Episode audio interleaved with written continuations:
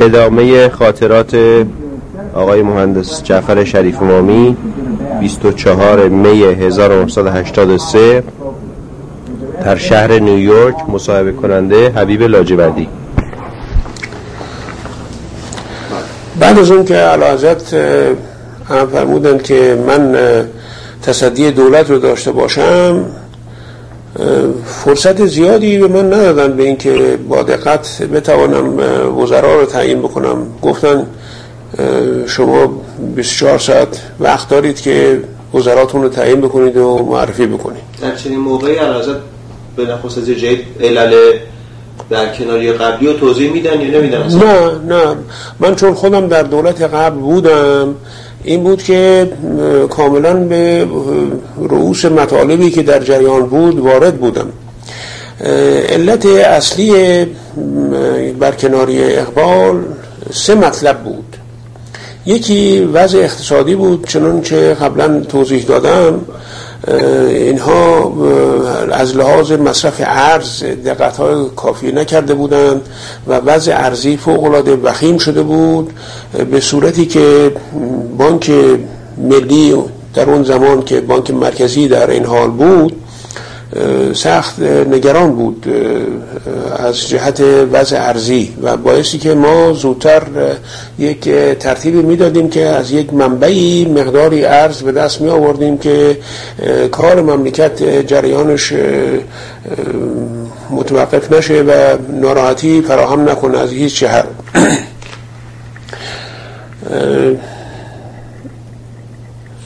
تثبیت اقتصادی که صحبتش رو کردم به این جهت بود که اگر ما اون برنامه تثبیت اقتصادی رو عمل می کردیم به طور صورتی که IMF پیش بینی کرده بود و پیشنهاد کرده بود به ما وقت اعتباراتی می‌دادند که بعضی از احتیاجات فوری مملکت رو می توانستیم که از اون طریق تأمین بکنیم و یه وضع سالم اقتصادی برای کشور به وجود بیاوریم. از همین جهت بلا فاصله من دستور دادم به اینکه شروع بکنن به مطالعه بودجه ها و حتما ترتیبی بدهند که از همه بودجه هایی که می شود کسر کرد و هزینه ها کسر کرد اینها رو همه رو کسر بکنیم تا بتوانیم یه مبلغی در حدود 200 میلیون تومن ما اضافه درآمد داشته باشیم که تخصیص بدهیم به افزایش تولید یا صنعتی یا کشاورزی. و در هر حال یه بودجه سالمی باشد که کسری زیاد نداشته باشه و هزینه های غیر تولیدی رو هم به حداقل رسوندیم. چنانچه در این مورد هم یک گرفتاری با مجلس داشتم من که حالا بعد توضیح خواهم داد. و کار اصلی ما در شروع به کار ترتیب دادن اوضاع اقتصادی مملکت بود. یک مسئله دیگر که خیلی اسباب ناراحتی و جنجال شده بود که مقدار زیادیش به علت رقابت بین حزب میلیون و حزب مردم که دوتا به همدیگر بدگویی می‌کردند و اینها و امینی هم این وسط به در رأس افرادی که جز حزب نبودن در انتخابات شرکت کرده بود و بر علیه انتخابات فوق العاده بد گفته شده بود و در ازهان اثر سویی کرده بود. مسئله دیگر مسئله سوم موضوع سیاست خارجی ما بود و او این بود که دکتر اقبال حتی در این اواخر گاهی اوقات ام داشت به اینکه یک مطالبی بگوید یا اقدامی بکند که شوروی ها رنجش پیدا کنند.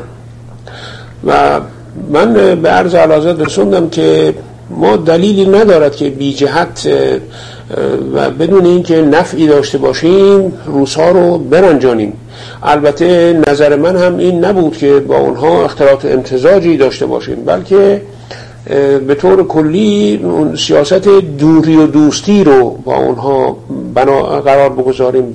بر اساس دوری و دوستی ما با هم ارتباط داشته باشیم. نه ما بهشون فخش بدیم و بد بگیم نه اونها به ما بد بگم و نه ما دعوتشون بکنیم بیان که چیزهایی که مایل هستند و خیلی هم دنبالش هستند بهشون اجازه بدیم که در ایران کارهایی بکنن. مثلا خیلی میل داشتن تجارتشون رو با ما توسعه بدن. خیلی میل داشتن که بعضی پروژه های مشترک عمل بکنیم. خیلی میل داشتن که زوباهن رو درست بکنن. از این قبیل مسائل. این بود که بنده در هر سه زمینه ناچار بودم که یک ترتیباتی بدهم و تصمیماتی اتخاذ بکنم که وضع رو یه عادی و آرام بکنه. از لحاظ اقتصادی همطور که گفتم دستور سریح به همه وزرا داده شد و مخصوصا به وزارت دارایی که در تنظیم بودجه کمال دقت رو بکنن و بودجه اونچه که می‌شد ازش حذف بکنیم از هزینه ها شروع کردیم به حذف کردن و یادم است که مثلا مجلس شورای ملی تقاضای 25 میلیون تومان برای ساختمانش کرده بود اون وقت و بنده باش موافقت نمی کردم و همین موجب شده بود که سردار فاخر خیلی مخالفت می‌کرد و ناراحتی می‌کرد و و اصرار داشت به اینکه 25 میلیون تومان رو بگیره وقتی ما بودجه رو مطرح کردیم. ولی بنده بیش از 5 میلیون با بودجه ساختمان مجلس موافقت نکردم و گفتم که الان ما یه برنامه اقتصادی داریم. تثبیت اقتصادی داریم و باعثی که این برنامه تثبیت اقتصادی عمل بشه و برای این نظر ما از هزینه های ساختمانی و مسائلی که غیر تولیدی است خودداری خواهیم کرد که خرج بشه و انفلاسیون ایجاد بشه بدون اینکه تولید بالا بره و قیمت ها بالا بره و مردم ناراحت بشن.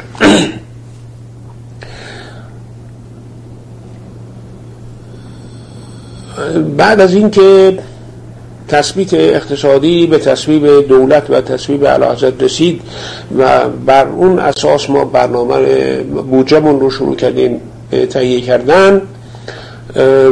تکلیف وزرا از این بابت تقریبا روشن شد. راجع به انتخابات هم یادم است که علاحضرت فرمودند که ما خوب است یه مشورتی بکنیم و ببینیم که آیا انتخابات رو نگاه بداریم اون چه انتخاب شدن یا اینکه انتخابات رو ملغا بکنیم و از نوع انتخابات بکنیم. به این منظور دعوتی کردن از صدر که رئیس مجلس سنا بود و از سردار فاخر که رئیس مجلس شورای ملی بود و و خود من یادم نمیاد کسی دیگه بود در سعدآباد یه دعوتی شد اونجا رفتیم و صحبت کردیم اینها.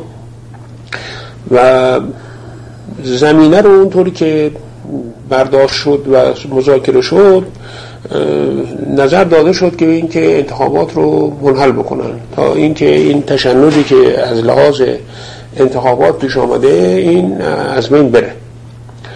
انتخابات هم به این صورت قرار شد که ما یک ترتیبات جدیدی برای انتخابات در نظر بگیریم.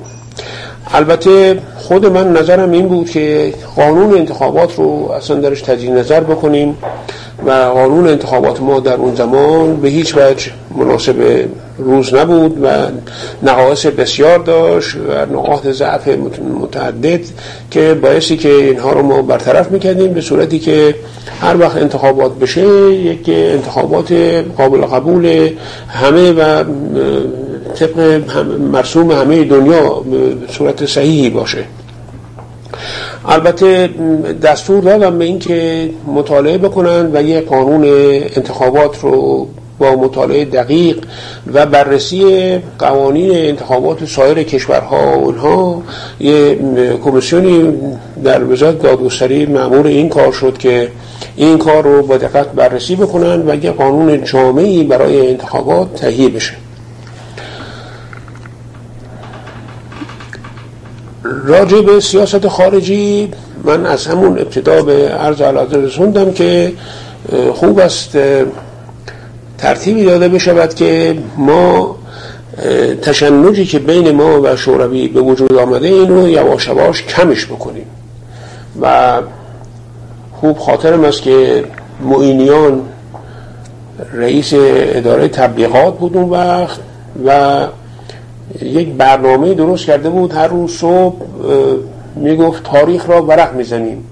و تاریخ ورق می‌زدن تمامش مسائلی بود که بر علیه شوروی اظهاراتی می‌شد و تون و تیز با هم یعنی بر علیه اونها مطالبی گفته می‌شد. اونها هم روزی 7 ده ساعت با برنامه های مختلفی که در رادیوهای ملی و نمی‌دونم چیزهای مختلف داشتند که اینها بر علیه دولت و مملکت و مردم و غیره اونها مسائلی می‌گفتن و تحریکاتی هم می‌کرد به عرض علازه سوندم که اونچه که ما می‌گوییم جز ایرانی ها کسی نمیشنوه و اونچه که اونا می‌گوین همه ایرانی ها میشنون به اونا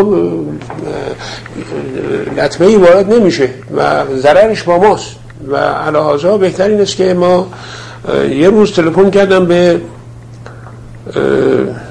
موینیان گفتم آقا این تاریخ شما چقدر ورق داره که هی ورق می‌زنید هر روز؟ بسش و تمامش کنید بس دیگه. اینقدر دیگه هر روز ورق نزنید و این برنامه رو حذفش بکنید. چند دقیقه بعدش علازت تلفن کردن که شما همچی دستوری دارید. گفتم بله من حالا دستور چرا همچی کردید اینها؟ گفتم توضیح میدم. شفا خدمتتون. که بعد خودش تلفن کرده بوده گفته بود. بله موینیان گزارش دادم بعد من موقعی که شرفیاب شدم به عرضشون رسوندم که این کاری که ما داریم می‌کنیم این کار لغوی است و اگر برای این است که کسانی خوششون بیاد اون یه مطلبی است. اما اگر این نظر رو ندارید اونچه که داریم ما می‌کنیم فقط به ضرر ماست و بهتر این است که یک ترتیبی بدهیم که این تشنج تمام بشه و این تانسیونی که بین ما هست از بین بره. و در به همین دلیل موقع معرفی وزرا بنده وزیر خارجه رو که الازد میل داشتن آرام باشه عباس آرام باشه گفتم عباس آرام مختزی نیست. گفتم چرا؟ بسیار کارمند قدیمی وزارت خارجه بود است و به کارش وارده و فران گفتم آرام دوست خود منه من خودم بهش علاقه دارم و میلم دارم یه کار خوبی بهش داده بشه. من از اون حیث ایرادی به اون ندارم. ولی نظر به این که چند مرتبه آمده در مجلس و در سنا بر علیه شوروی مطالب خیلی تندی اظهار کرده است این نظری که من دارم که با اینها یه جور اصلاح بکنیم این به دست او امکان پذیر نیست. یه کسی دیگری رو باید بذاریم اونجا. گفتم خیلی خوب. اصراری نکردند و ولی من هر که رو پیشنهاد می‌کردم می‌گفتن نه این خوب نیست.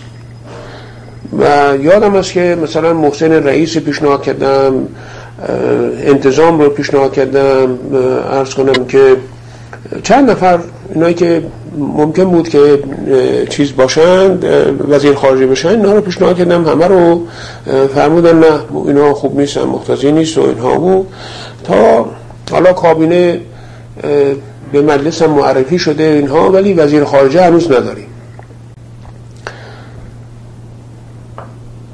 روزی آقای ازودی که سفیر ما در بغداد بود آمده بود به تهران.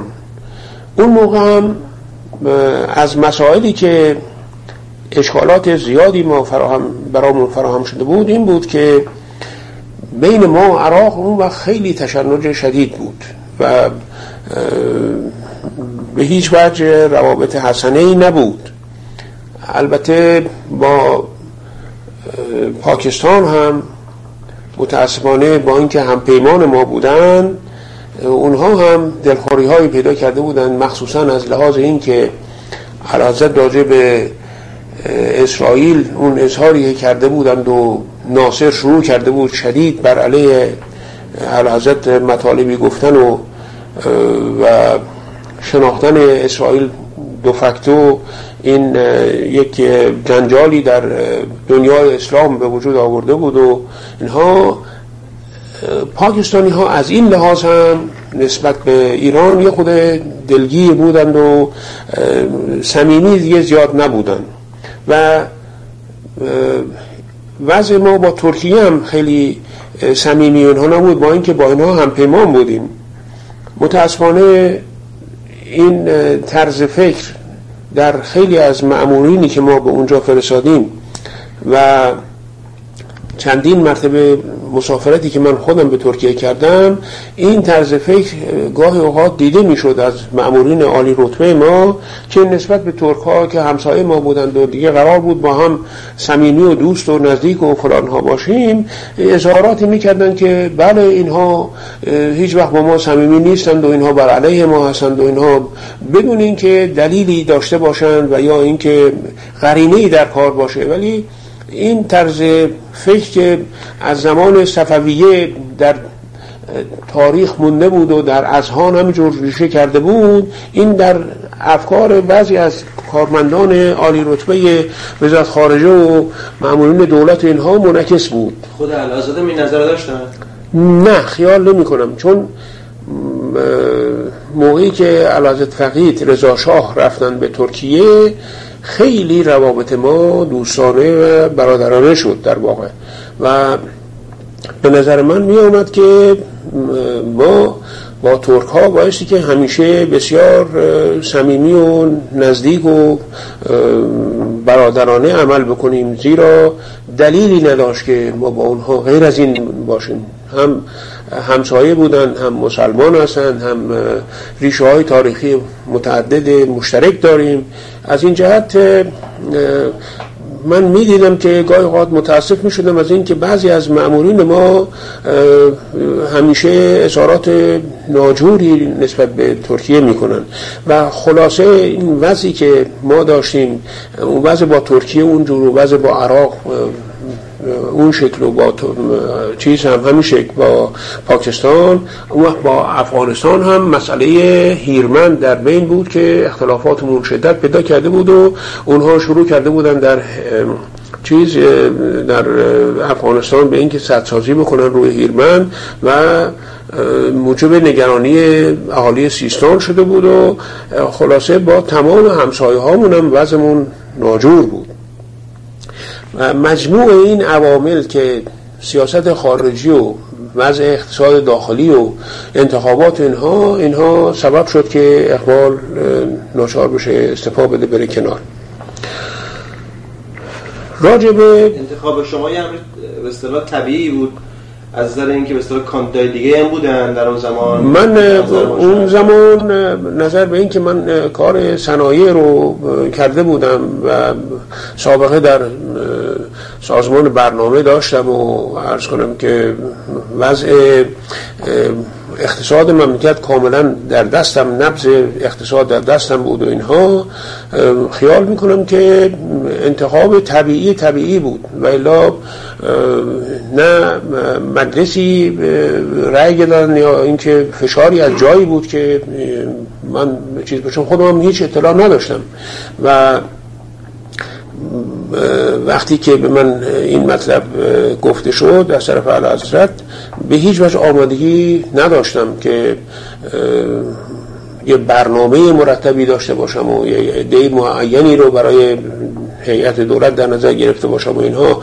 این بود که با عجله وقتی که فرمانم صادر شد افرادی رو در نظر گرفتم برای اعضای هیئت دولت. البته سعی من برخلاف بعضی از نخست وزیران که نگران بودن که افراد برجسته اگه در هیئت دولت باشن مزاحم خودشون ممکنه بشن بنده این فکر رو نداشتم. من از ارشد افرادی که به اون کار میخوردن من دعوت می‌کردم که بیان به کابینه و کابینه ای که تشکیل شد از افرادی بود که سوابق زیاد داشتند و هر کدوم چندین مرتبه وزیر شده بودند و اینا توشون جوان تازه کار خیلی کم بود. مثلا خود دکتر سجادی من وقتی محصل بودم او وزیر راه بود و او مثلا نایب نخست وزیر بود که کارهای اقتصادی رو می‌کرد اینا. 21 مرتبه قبلا وزیر شده بود و دکتر صدیق همیشه دکتر صالح همیشه اینا هر کدوم چندین مرتبه قبلا وزیر شده بودن و شروع کردیم به کار مراجع به وزیر خارجه. من مونده بودم تا اینکه یه روزی آقای ازودی که سفیر ما بود در بغداد آمد به ایران به تهران که گزارشاتی بدهد و اینها. من یه مرتبه به این فکر افتادم که ازودی رو خوب است که برای وزارت خارجه تعیین بکنیم. زیرا اگر بمانه اسباب ناراحتی میشه دیگه. بالاخره وزیر خارجه کار مهم نیست باید که کسی تصدی داشته باشه. حتی یه روز علازت گفتن که آخه پس وزیر خارجه چه شد؟ گفتم قربان هرچی من خدمتتون افرادی رو معرفی می‌کنم که نمیپذیرید نمیپسندید. من فکر می‌کنم خود من وزیر خارجه باشم. گفتم به مهندس شریف امامی وزیر خارجه. گفتم وقتی مهندس شریف امامی نخست وزیر میشه خب می‌تونه وزیر خارجه باشه. ولی به هر حال نسبت به وزارت خارجه حساسیت خاصی پیدا کرده بودند و داشتند و میل داشتند که کسی باشه که کاملا مورد نظر خودشون باشه. علاجت تلفن کردم تا آیه ازودی آمد اتاقم که گزارش بده. بعدش تلفن کردم به علاجت که اگر موافقت دارید با ازودی صحبت بکنم که او گفت خیلی خوب خیلی معرفیش بکن. من فرستادم پی ازودی و آمد اونجا و بهش گفتم که شما وزیر خارجه هستید و به عرضم رسید و تصویب کردن لباس شاکتتون بپوشید که همین امروز بریم اونجا که معرفی بشید اینها البته خیلی براش غیر متنقبه بود برای اینکه آمده بود به تهران که زود برگرده. گفت پس اجازه بدید من برم و کارام بکنم و برگردم و اینها. گفتم ما نداره. میرید و اینا. ولی معرفی میشید و بعد برید و اینها خلاصه. معرفیش کرده ما آمد پیش وقتی رفتیم شرفیاب شدیم خدمت علی حضرت. حضرت دستوراتی بهش دادن و چه اونها جمله گفتن که توجه داشته باشید که شما وزیر منید. بهشون نرسیدم که ما همه وزرا وزیر علی حضرت هستن. چه تفاوتی؟ گفتم نه نه باید گزارشاتی با خودم بدی. گفتم البته هر امری بفرمایید همه وزرا گزارشی باید برستون برسونن. میفرمایید به برستون گزارش می‌رسن اونو نه. تو باید بدونی که هر روز گزارشاتو با خودم بدی. من دیگه چیزی نگفتم آمدیم بیرون بعد ازودی به من گفت که من می‌دانم که علازت چه جور فکر می‌کنند و چی منظورشون بود اینها ولی شما نگران نباشید. من هر وقت که شرفیاب میشم که در واقع هر روز وزیر خارجه شرفیابی داشت. می‌رفت گزارشات تمام سفرا رو می‌برد اونجا می‌داد دستور می‌گرفت و بعد روش اقدام می‌کرد. و من هر وقت از اونجا بیام بیرون میام که شما گزارشات مربوط به سفرا غیر اینها رو به شما میدم اینا. گفتم خیلی خوب من به شما اعتماد کامل دارم و هیچ نگرانی از این بابت هم ندارم. ولی این اظهار علازت یه اسباب تعجب من شد زیرا دیگران هم نسبت به علازت صدیق هستند و خدمتگزارند و تفاوتی بین وزرا از این بابت نمی‌تونه باشه. ولی به هر حال این اظهار هم ایشون کردن که یه قدری تسجیل بکنن به اینکه وزارت خارجه رو من خودم درش نظر دارم. بقیه وزرا چی؟ بقیه وزرا نه. وزیر جنگ؟ وزیر کشور هم علازت نظر داشتن زیرا انتخابات در پیش بود. و تصمیم خودشون هم این بود که انتخابات شده رو باطل بکنن انتخابات جدید بشه. این بود که راجع به وزیر داخله هم خیلی اصرار داشتن. من راجع به وزیر داخله تصمیمم این بود که یه شخصیت خیلی موجه خوشنامی رو انتخاب بکنم. مثلا با یه سروری صحبت کردم. اظهار کرد من سنم دیگه حالا زیاد است و کسارت دارم و اینها. اوز خواست خلاصه نیامد. سببودی از اون پناه رو چیز کردم. اونم اوز خواست نیامد. و به هر حال اینقدر این طرف اون طرف شد تا اینکه یکی از افسران رو باز در وزارت کشور برای اینکه انتخابات رو می‌خواستن که یه جوری نباشه که دستشون در بره. چون یه تفاوت اصلی که من با اقبال داشتم این بود که علازت احساس کردند که من اونجور که او تسلیم اینها من نیستم و ممکن است که مشکلاتی از این بابت برای اینکه نظرشون تأمین بشه پیش بیاد.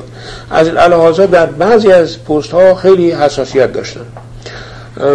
منم خب در حدودی که امکان داشت که مقاومت بکنم و فشار بیارم اینها در چیزهای اصلی مهم کوتاه نمی اومدم ولی یه مسائل دیگری رو ناچار مجبور بودم که صرف نظر بکنم رد چیم ازش. به هر صورت کابینه تشکیل شد و معرفی شد و برنامهش هم از مجلس گذشت و تصویب شد و ما شروع کردیم به نوشتن بودجه و بودجه هم در این بین البته همونجور که گفته شد انتخابات باطل شد. انتخابات باطل شد و قرار استعفا دادن؟ مثل اینکه استعفای دست جمعی گویا استعفا دست جمعی دادن. بله. ولی البته همون نتیجه رو می‌داد. مسئله ای که البته ما آمادگی نداشتیم از اینکه انتخابات جدید بکنیم. دلایل بسیار داشت و در درجه اول این بود که یک قانون جامعی نداشتیم که بر اساس او انتخابات بشه که ایرادی بهش وارد نشه. و من سعی کردم به اینکه زودتر ما قانون انتخابات رو تایید بکنیم که به محض اینکه مجلس فرصت پیدا کنه اون قانون رو تصویب برسانیم. ولی چاره نبود از این که انتخابات رو با اساس قانون قبلی انجام بدیم.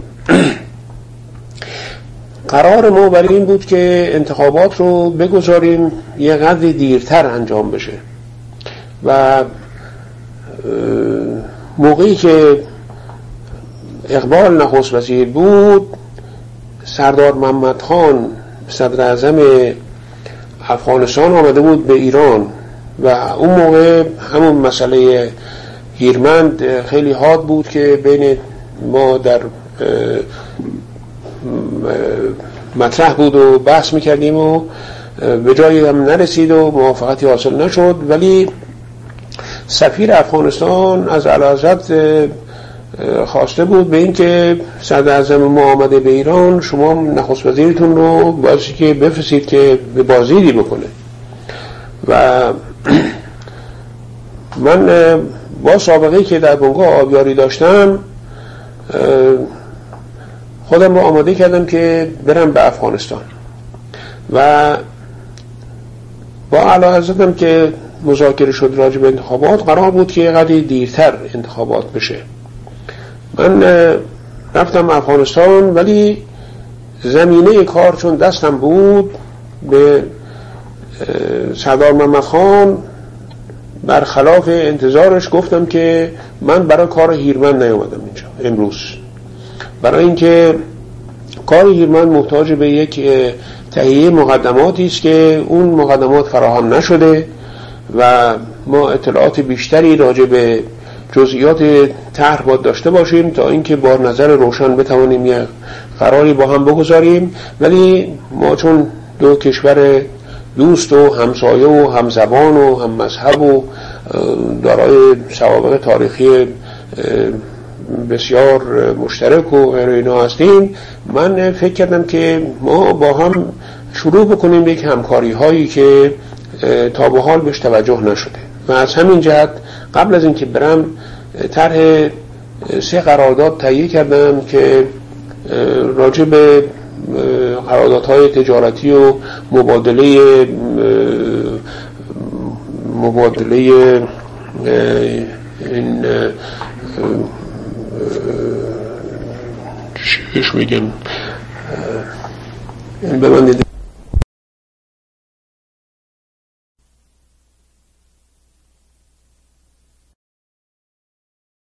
یه قرارداد باشون مبادله کردیم که بیشتر این قرارداد هم برای مبادلات جنسی بود. اونها احتیاجاتی از لحاظ نفت و سیگار و پارچه و غیره اینها داشتند که من فکر کرده بودم که به جای اینکه اینها برن از شوروی و غیره اینها خرید بکنن از ما اونچه که می‌توانن از ما خریداری بکنن.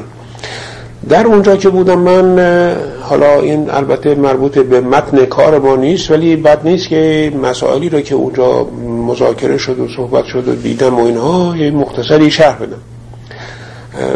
موقعی که وارد کابل شدم من اونجا فرودگاه تا شهر 60 کیلومتر فاصله داشت و با سردار محمد خان که ما آمدیم به سمت شهر دیدم که اطراف شهر که خیلی مشابه اطراف تهران بود روی تپه ها تا یه ارتفاع معینی رو گودبرداری هایی کردن. پرسیدم این گودبرداری ها چیست؟ گفتش که اینجا می‌خوام جنگل کاری بکنیم. و گفتم خب چرا تا بالای تپه نرفتید؟ گفت این درخت هایی که ما اینجا میکاریم پنج درخت بیشتر نیست که اینها تا دو سه سال که بهشون آب بدن ریشش که گرفت دیگه بدون, بدون اینکه احتیاج به آب دادن باشه دیگه میمانه. و اونها عبارت بود از درخت ارغوان و توت و ارعر و ارعر و دو تا دیگه عقاقی و بله پنج تا درخت بود. حالا دیگه یادم نیست اون چهار و پنجمی. اینها رو ما خزانه گرفتیم و اینجا میکاریم و اینها. بعد صحبت خدمت نظام و خدمت کار و اینها شروع شد. اونجا یک دستگاهی به وجود آورده بودن که جوان ها به جای اینکه خدمت نظام بکنن خدمت کار می‌رفتن کار می‌کردن به اصطلاح. قوای کار بهش می‌گفتن. و بسیار فکر خوبی بود. مقدار زیادی جادوسازی و همین کارهای جنگل کاری و غیر اینهاشون رو به وسیله همین قوای کار می‌کردن. از کجا این فکر رو این از آلمان چیز کرده بودن. آلمان, آلمان ها زمان هیتلر یک نیروی کار درست کرده بودن که خیلی از کارهای ساختمان راه ها و غیر اینها رو به وسیله همون افراد با قیمت خیلی ارزان انجام می‌دادن. و این فکر بسیار خوب بود. من موقعی که آمدم به عرض علازت رسوندم که اجازه بدید ما یه همچی کاری بکنیم برای اینکه الان ما به قدر کافی نمی‌توانیم همه جوان ها رو بگیریم برای خدمت نظام. محل خیلی زیاد داریم. اینها رو بیشتر همه رو بگیریم هر که به سن مشمولیت رسیده بیان کار بکنن عوضش در کارخانه ها در کارگاه ها در راهسازی در جنگل کاری غیر غیر اینها ازشون استفاده کنیم که تنها خدمت نظام نباشه. ولی متاسفانه توجهی موافقتی نشون ندادن به این مطلب. بر صورت آمدیم به کابل و اونجا من سه روز اونجا بودم. و در اون سه روزی که اونجا بودم کارخانجاتشون ارز کنم که تأسیساتشون اونها رو رفتم یه سری تماشا کردم اینها. چیزی که به چشم می‌خورد این بود که شوروی ها در اون موقع در اونجا شروع کرده بودن به نفوذ و ورود در تمام دستگاه ها و مثلا قسمت مهمی از راه ها رو اونها می ساختن و راههایی که می ساختن پرسیدم من که بین کجا اونها هست تمام راه های استراتژیکی بود که از شوروی می آمد به افغانستان و بعد فرودگاه مثلا افغانستان فرودگاه خود کابل رو یه فرودگاه در خود شهر نزدیک شهر فرودگاه بزرگی می ساختن که اونو روس ها می ساختن و عده از افسران فرستاده بودن به شوروی برای تحصیل و امثال این قبیل اقدامات که من هم به سردار محمد خان گفتم که این کار شما یه قدر دور از احتیاطه و فکر می‌کنم که شما برای آتیتون مراقب باشید که اینقدر با اینها همکاری کردن و اختراعات انتظار داشتن موجب خواهد شد که اینها یه روزی مزاحمتی فراهم بکنم براتون. البته سربسته بهش گفتم. و بعد از که برگشتم به عرض علفت رسوندم که اونجا متاسفانه اینطور که من احساس می‌کنم شوروی ها خیلی دارن نفوذ پیدا می‌کنن اونجا و یک سلسله کارهای بنیادی دارن چیز می‌کنن می‌سازند و درست می‌کنن که محصلین میفرستن به شوروی و عده زیادی کارشناس شوروی اونجا هست و اینها. اینها یه مقدمه ناسالمی است برای افغانستان و من معتقدم که چون افغانستان وضع اقتصادیش خیلی ناراحت است و کوچکی هست اینها ما اونچه که بشود به اینها کمک بکنیم نباید مزاقه بکنیم. زیرا اگر اونجا خدای نکرده یک تغییری وضعی پیدا بشه برای خود ما مزاحمت فراهم خواهد شد. از این جهت اونجا رو باید بهشون با نظر مساعد نگاه کردین. ها و من خوشبختانه سه قرارداد توانستم که در همون سه چهار روزی که اونجا سه روزی که اونجا بودم به امضا برسونم و معلوم شد که سردار محمد خان سفیر افغانستان در لندن رو که کارشناس هیرمندشون بود تلگراف کرده بود که قبل از اینکه من برم اونجا آمده بود اونجا. اسمش حالا یادم نیست. اسم شبیه اسم خارجی هم داشت. و این کارشناس کارهای آبیاریشون بود. من موقعی که در آبیاری بودم اسمش شنیده بودم و می‌دانستم و اینها. وقتی که در مهمانی شب اولی که افتخار من شامی دادش او رو معرفی کرد. گفتم که ایشون مسافرتشون به کابل بی سمر بود. برای اینکه من قصد این که راجع به هیرمن این دفعه صحبت بکنم ندارم و فکر می‌کنم که قبل از اینکه ما وارد مذاکره در امر هیرمن بشیم اول یک زمینه مساعدی برای تفاهم بیشتری بین خودمون فراهم بکنیم. بعد اون وقت اختلافاتمون رو سرتر می‌توانیم که حل بکنیم. به این صورت او در اونجا وقتی من بودم مذاکراتی راجع به کار چیز نکردیم هیرمن. و همراه من اونجا که رفتم آقای دکتر خوشبین بود که مشاور حقوقی وزارت خارجه بود اون وقت. آقای افشار قاسملو بود که معاون وزارت خارجه بود در اون موقع. و مرحوم فروزانفر رو برده بودم اونجا. به علت اینکه سردار محمد خان و برادرش که وزیر خارجه بود اینها نسبت به ادبیات ایران و زبان فارسی خیلی علاقمند بودن و فروزانفر برای اونها بعد از شام یادم است که آمد چند قصیده از حفظ می‌خوند و اینها خیلی خوشوقت بودند اینها. من مقداری هم کتاب برده بودم همراهم. کتاب های وزارت فرهنگ و بنیاد پهلوی و غیر اینها رو که بدم به دانشگاهشون. بعد به من آهسته گفتن که اینها نسبت به کتاب های ایران خیلی حساسیت دارن و ممکن است که به دانشگاه اگر بدید یا نپذیرن یا مثلا کتاب ها رو به صورتی بررسی بکنن که مثلا مطلبی توش نباشه که برخلاف سیاست روزشون باشد اینها. این بود که کتاب ها رو من به کتابخانه خود سردار محمد خان هدیه کردم. و اونجا چون چیز شخصیش بود دیگه اشکالی نداشت.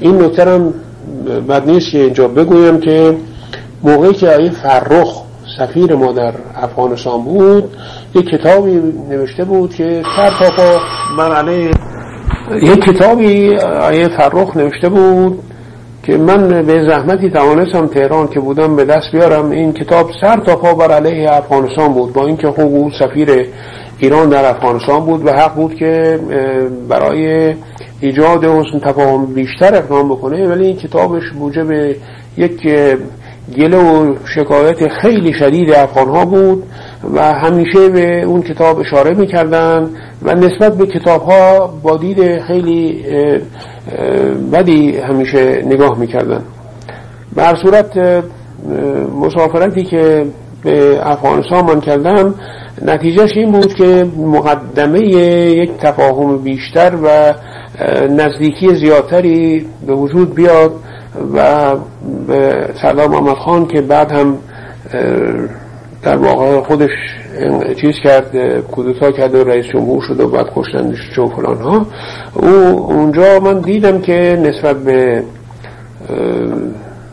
حضرت ظاهر شاه هم خیلی به صورت رسمی و با اینکه منصوب بودن و گویا عموی پادشاه بود ولی خیلی سنگین و سرسنگین باش رفتار می‌کرد. در مهمانی که محمد شاه بر من داد برای من داد اونجا اون شب در منزل ایشون من دیدم که خیلی نسبت به عرازت پادشاه افغانستان به صورت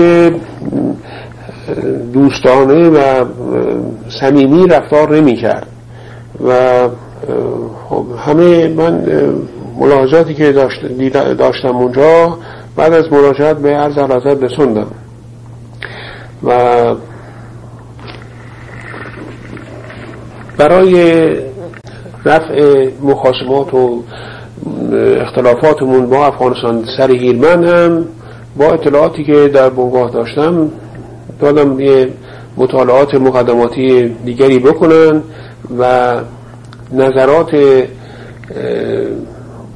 حکمی که از طرف امریکا تعیین شده بود که بین ما حکمیت بکنه اونها رو به حداقل تغییری که لازم بود به صورتی که منافع ما تأمین بشه اینها رو آماده بکنن. ولی دیگه متاسفانه عمر بنده وفا نکرد از اینکه راجع به این قسمت بتونم اقدامی بکنم. باری چون مجبور بودم که به افغانستان برم برای بازدید سردار محمد خان انتخابات رو گذاشته بودم به اینکه بعد از آمدن افغان از افغان افغانستان شروع بکنیم. اینجا حادثی وسط ها پیش آمد که انتخابات ما رو یه مرتبه جلو انداخت. و آن این بود که بنده موقعی که رفته بودم به افغانستان در امریکا انتخابات کندی شد و کندی با علازت یک سواب خوبی با هم نداشتن نظر مساعدی نسبت به علازت نداشت. یعنی حزب دموکرات به نظرم یا چه بود که علازت تصمیم گرفتن قبل از اینکه کندی بیاد سر کار انتخابات ما انجام بشه. و حالا که قرار بود که ما به این مسائل هیچ توجه نداشته باشیم به موقع خودش ما انتخابات خودمون رو بکنیم پس این اختلاف واقعا واقعیت داشته بین و کندی؟ اختلافات کندی موقعی که سناتور بود امینی اینجا سفیر بود. بله. و امینی در خراب کردن ذهن او مؤثر بود. و از قبل از اینکه انتخاب بشود یه اظهاراتی شاید بر علیه ایران کرده بود. بنده البته اطلاع صحیحی ندارم در این زمینه اما همینقدر می‌دانم که علاوه از انتخاب او خیلی نگران شد. و به من هم نگفتن که چرا ما تصمیم گفتن که مسلحت الان ایجاب می‌کنه که فورا ما انتخاباتمون بکنیم. من هم چی فکر کردم که چه دلیلی ممکنه که موجب جلو انداختن انتخابات شده باشه. حادثه ای من نمی‌دیدم که این علت رو ایجاب بکنه. ولی معلوم شد که همون انتخابات امریکا بوده است که اثر گذاشته. و از این لحاظ دست... یه روز بدونی که با من مذاکره هم بکنن مصاحبه کردن که جز مصاحبهشون که ما تصمیم گرفتیم که انتخابات رو سریعتر انجام بدیم. و من دیگه جلوی عمل انجام شده قرار گرفته بودم و کاری نمی‌تونستم بکنیم. برای انتخابات نظر من این بود که ما بایستی که راه پیدا بکنیم که هم نتیجه انتخابات طوری باشه که مردم بپسندند و خوب باشه و هم علاوزت ناراحت نباشن بدین منظور من پیشنهاد کردم به علاوزت که از هر محلی که یه وکیل باید انتخاب بشه چند نفر رو در محل در نظر گرفته بشوند که اینها زمینه دارند بین مردم و ممکن است که انتخاب بشن. اینها رو بهشون بگوییم که برن خودشون در محل مبارزه بکنن. و کسی که انتخاب میشه واقعا به رأی مردم انتخاب شده باشه. بین اون چند تا بین اون چند تا چون نگران بودن که مثلا یه وقتی یه توده ای انتخاب بشه یا یه کسی که نامناسبه انتخاب بشه اینها کدوم بین پنج تا شش تا هر کرسی اگر که کسانی هستن در محل که اینا اشکال ندارن اینا خودشون با هم رقابت بکنن. این موجب می شود که هم نابابی در مجلس نیاد و هم اینکه مردم با وکیلشون یک تماسی پیدا می کنند و یه انتخاباتی به معنای واقعی انجام میشه. البته نسبت به خیلی از جاها این روش رو عمل کردیم ما. ولی بعضی جاها رو علازت متاسفانه دستور می‌دادن به وزیر کشور که مثلا فلان کس بشه فلان کس نشه از این حرفا و گرفتاری بر ما فراهم بشه. ولی کاری هم نمی‌تونستیم بکنیم. اون حزب مردم میلیون چی شده؟ حزب میلیون و مردم من مطلقا اونجا یکی از کارهایی که پیش آمد اینم حالا پرسیدید یادم اومد که بعد نیست گفته بشه این بود که یه روزی آقای دکتر اقبال دستور داده بود که تمام تهران تابلوهای مربوط به حزب میلیون رو نصب بکنن که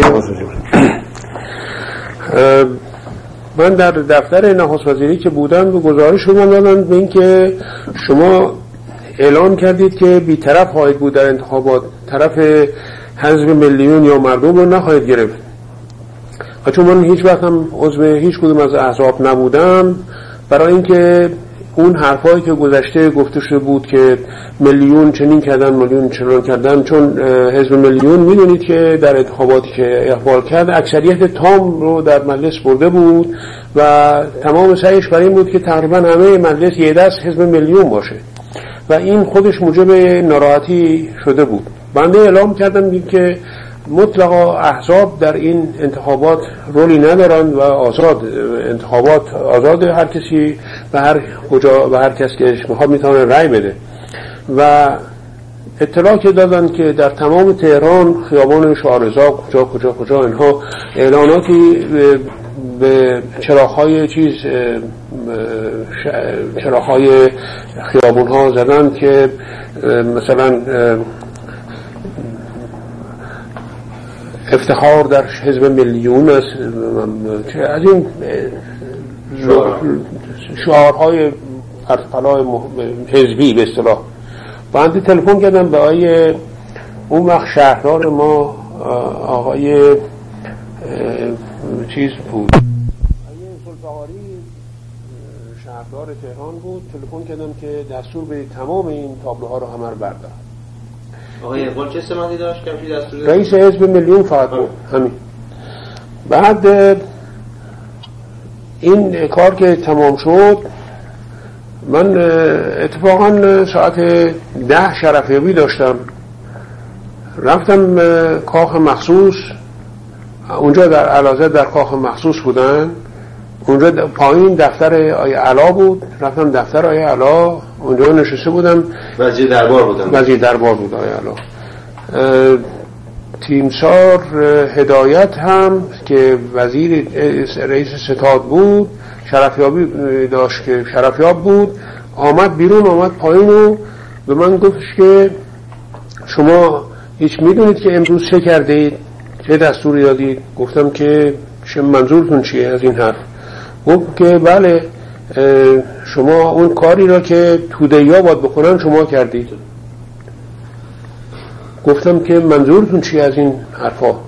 گفت این تابلوهای چیز که همش بر لحه علا بود و که ما برای علا چیز کرده بودیم شما دارید همونان همه رو برداشتن. گفتم که تیمسا شما رئیس ستاد هستید فقط به کار خودتون بپردازید. به این مسئله شما حق ندارید که اصلا دخالت بکنید. و این مطلب به من شما هیچ حق ندارید صحبت بکنید. به شما چه این مطالب؟ خیلی تون زننده جوابشو دادم. وقتی رفتم شرفیاب شدم نه علازت خیلی گرفته و ناراحتن من حرفامو زدم و اینها و بعد کارم که تمام شد خواستم بیام. علازت گفتن که امروز می‌دونید چه کردید من فورا متوجه شدم که او رفته اونجا و ذهن علازت رو مشروب کرده. گفت که بله همون کاری که یه دولت تودهی می‌تونست بکنه شما امروز کردید. گفتم خیلی تعجب می‌کنم. حالا ازت که یه همچین فرمایشی میفرمایید چه کاری شده است که شما گفت شما به شهردارتون دستور دادید تابلوهایی که اسم من توش بوده اینا رو همه رو بردارند و گفتم که شما فراموش نکردید که زلفقاری ها برای شما در زنجان بر علیه توده یا چقدر اقدام کردن. شما میگید که یعنی زن زلفقاری توده اینجور می‌خواد اظهار بکنید منظورتون اینه.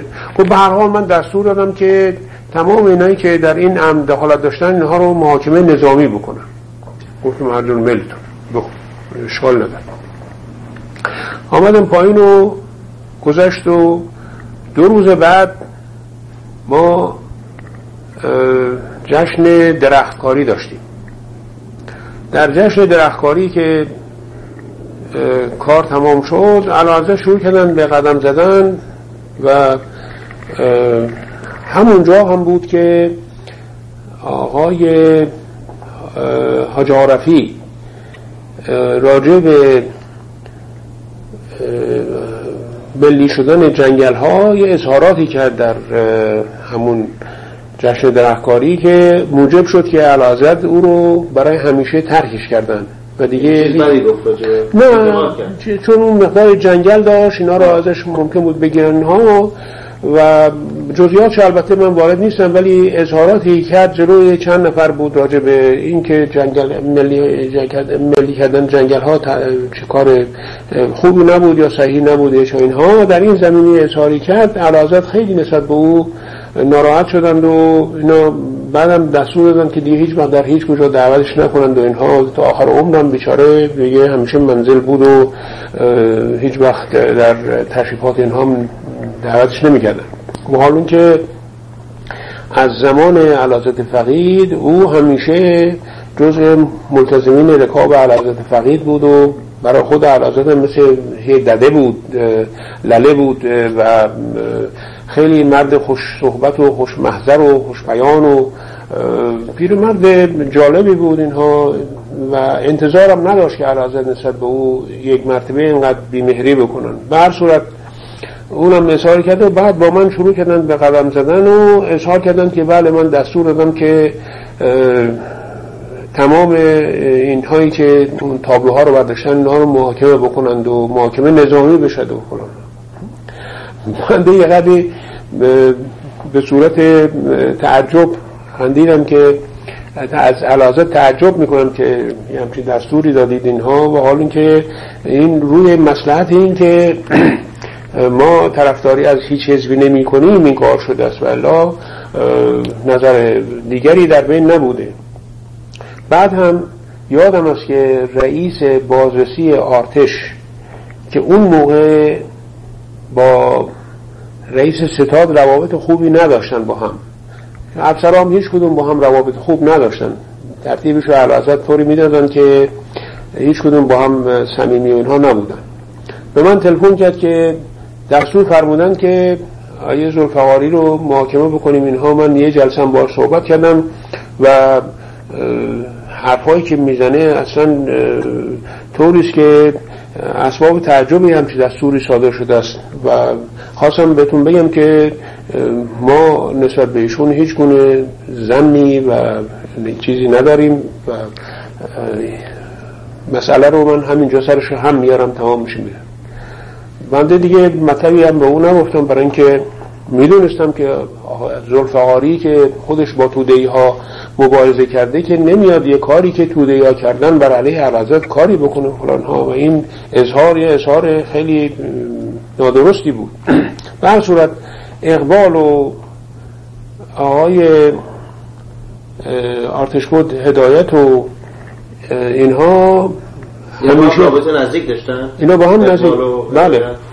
اینها میشستن که توطعه بکنند و چه بکنند چون اقبال می‌دونست که اگه انتخابات بشه دیگه اون نتیجه ای که او گرفته بود که حزب میلیون اکثریت ببره اینها ممکنه نشه. مثلا چیز دیگری از آب در بیان در این خب آقای علم بایستی خوشحال بود از این دستور شما که رئیس حزب مردم بود.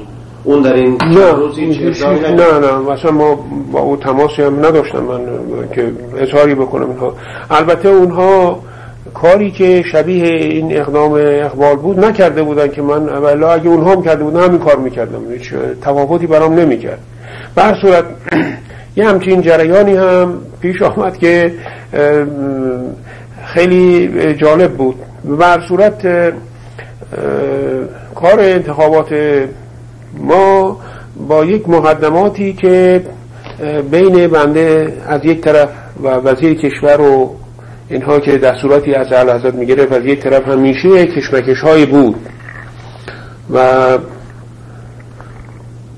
فکر می‌کنم که علازت اصرار داشتند و عجله داشتند که زودتر یه انتخاباتی بشه و افرادی که خودشون میشناختند و اطمینان داشتن حتما انتخاب بشن. برای این پیش آمدی که در چیز کرده بود در انتخابات امریکا شده بود اینها از اون جهت نگرانی داشتن. این جریان هم بنده یادم است که در زمان نخست وزیری من پیش آمد که خیلی اسباب تأسف بود.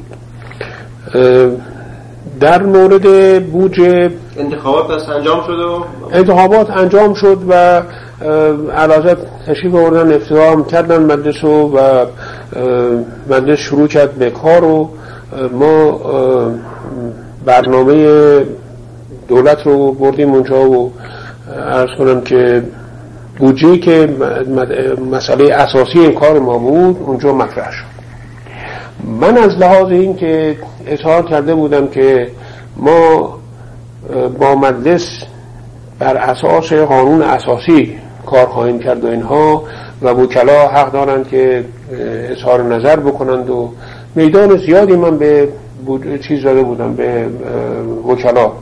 و برای تصویب بودجه که سابقا در عرض چند روز در مجلس بیشتر طول نمی‌کشید تصویب می‌شد بنده بیش از یک ماه اونجا هر روز در کمیسیون بودجه می‌رفتم و توضیحات می‌دادم و و ترتیب می‌دادم که تا بودجه ما تصویب شد.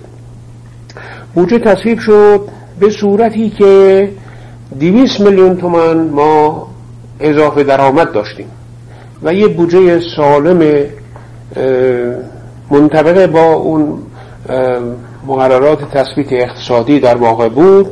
ما گذراندیم از مجلس که بعد آمد به سنا. برای تصویب اظهار نظر اظهار نظر مشورتی سنا. در این جریان در این خلال صحبت افزایش حقوق معلمین بود و عدم رضایت معلمین از لحاظ کمبود حقوق اینها که مطلب مطرح شد و من یک قانون مستقلی برای افزایش حقوق اونها دادم تهیه کردند و دادم به مجلس. و این قانون وقتی که مطرح بود در اطرافش یه دی بودن اونجا که سابقا در وزارت فرهنگ بودن به اصطلاح خودشون فرهنگی بودن اینها می‌خواستند که جلب توجه معلمین بکنن بر می‌خواستند و در اطراف حمایت از معلمین مطالبی می‌گفتن.